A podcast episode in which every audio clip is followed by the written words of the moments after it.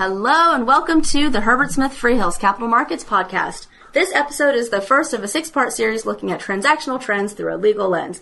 I'm your host for this episode, Yuji Huang, and I have with me today Charles Howarth, HSF's head of equity capital markets, and Tom O'Neill, our head of U.S. securities. We thought we'd kick off the series with a big topic, reflecting on the end of 2018 and the first quarter of 2019, and looking at what's ahead in the capital markets in the rest of 2019. Charles, what are you seeing generally in the market these days? Well, there's one word dominating discussion of markets in the UK at the moment, which of course is Brexit. But we're not going to talk about that today, that's for another episode. Aside from Brexit, there are other wider macroeconomic and geopolitical issues that are contributing to the more subdued levels of activity in capital markets in the UK, across Europe and EMEA, and globally. Uh, Turkey has been a huge market both for us and our clients in recent years, but geopolitical events and depreciation in the currency have contributed to um, that market being much less active in late 2018 and so far in 2019. Thanks, Charles. That's really helpful context, though. So, so where are you seeing the pockets of activity then? Well, we're seeing more secondary offerings than primary offerings at the moment. Companies are doing capital raisings to fund acquisitions. They're taking the opportunity to reconstruct their balance sheets, and companies which need to are undertaking rescue rights issues. While a company that's looking to IPO might prefer to wait until there's more certainty and a more benign market, a distressed company or a company that's opportunistically looking to acquire may not have the luxury of being able to wait. Okay, so with respect to secondary offerings, because you said that that you've seen a bit more activity there, what are some recent legal developments that companies or their advisors may need to keep in mind? Well, as listeners will know, the EU Prospectus Directive is in the process of being repealed and replaced by a new regime under the new prospectus regulation. Most of the prospectus regulation changes won't apply until July this year, but certain provisions have already been implemented, including one that's particularly relevant in the secondary offering context. Companies with securities already admitted to trading on a regulated market may admit further shares to listing without publishing a prospectus, provided that those further shares represent less than 20% of the same class of securities issued over a 12 month period. That threshold was previously 10%. I see. And, and how has the market responded to that so far? Well, so far market practice hasn't changed dramatically. In the UK and certain other markets, there are investor protection guidelines which inhibit companies from issuing more than 10% of their share capital in any one year on a non preemptive basis. Now, there have already been a couple of episodes of companies going over that 10% threshold and testing the water with the investor protection um, groups, but I wouldn't say yet that that has become a habit. Um, also, from a risk perspective, many underwriting banks might not wish to go above 10% new issue without a prospectus and full comfort package.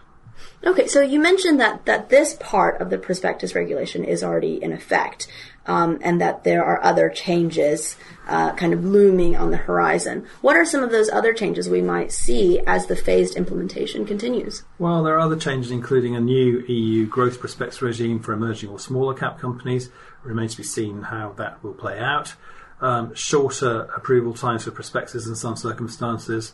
There is a universal registration document um, allowed for now under the prospectus regulation, which is similar in concept to the shelf registration available in the US. Um, again, it remains to be seen how widely adopted that will be in Europe, given different um, attitudes to equity issuance and frequency of equity issuance. Um, shorter prospectus summaries, um, they're more prescriptive as well in their form and there's also more of a push towards prospectus being electronic form, um, amongst other changes.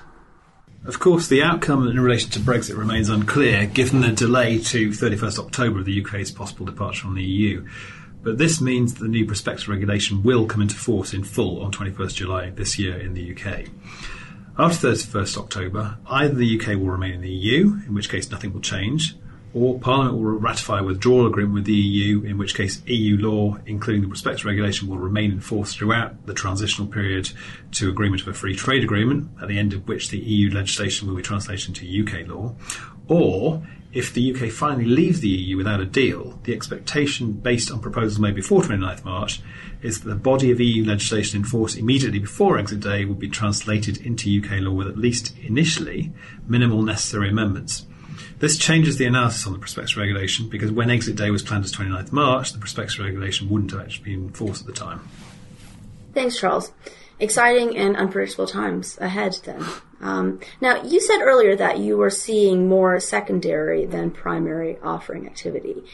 Um, and although the IPO market is certainly more subdued than it typically would be, I do want to at least touch a little bit um, on primary offerings.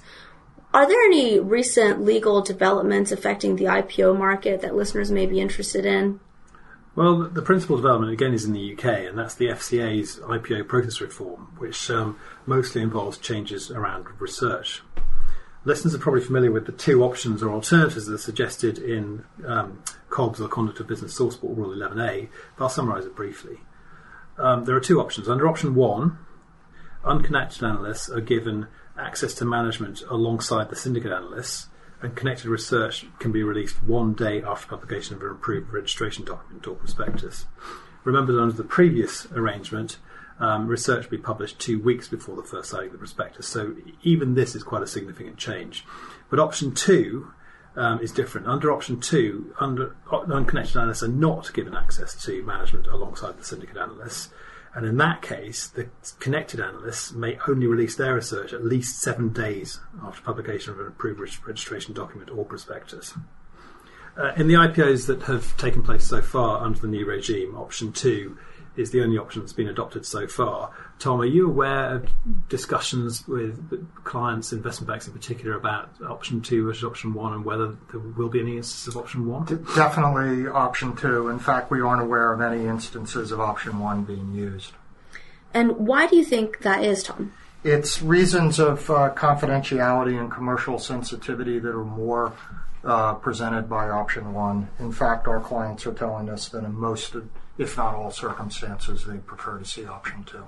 I see. Thanks. Now, this topic of the timing of research, is that the main focus of the IPO process reform? Uh, it's been a key area of focus, but something else that has come up is the issue of research independence, which is uh, quite important in the reforms, uh, and particularly looking at independence in the context of pitching. Generally, potential issuers and research analysts should not communicate once the RFP has been sent to a bank for a role in a transaction. An emerging market practice is that most banks prohibit contact for three to six months prior to an RFP. There is, however, also a question of what types of meetings are permissible, and there's a very facts and circumstances inquiry and determinations to be made. Um, and Tom, what factors should be considered then? Well, for example, if there's a sector-wide discussion with no mention of a deal, that's probably okay. On the other hand, if there's been press speculation about a deal, or if it's a company meeting analysts together with its financial advisors, that's potentially problematic. Issuers need to seek advice early in the process in order to avoid inadvertently putting a bank off sides for the potential transaction. Thanks, Tom. That's really helpful. So, now so far we've been pretty UK and Europe focused. But is there anything from the U.S. securities perspective that you found to be particularly interesting lately? Well, the U.S. government shutdown was big, big news for a while. Uh, that's over now, uh, as far as we know, but there's no guarantee that it won't happen again. And, and what, what was the impact on, on capital markets of the government shutdown? Well, other than the impact on markets generally, uh, most of you probably know that the SEC was also shut down. Uh, this was a problem because they couldn't declare registration statements effective during the shutdown. So what did registrants do then? Well, there's a little known a little known fact that a non non automatically effective registration statement will become effective without any SEC action in 20 days, so long as the company removes the delaying amendment from a filed registration statement. In fact, this was the original process for IPO, IPOs when the Securities Act was enacted in 1933. Hopefully, issuers won't need to continue to rely on that too much now that the government shutdown is over, uh, but it's at least a bit of Securities Act trivia. Um, as an aside, most of the issuers that relied on that provision during the shutdown actually were special purpose acquisition vehicles, which have relatively standard disclosure and offering prices, prices for the securities. Great. Look at that. You learn something new every day. Well, that's it for this week's episode of the Herbert Smith Freehills Capital Markets Podcast. Until next time, if you have any questions that you want answered on a future episode or just want answered full stop, drop us a line at cmpodcast at hsf.com. Thanks for listening and tune in next week.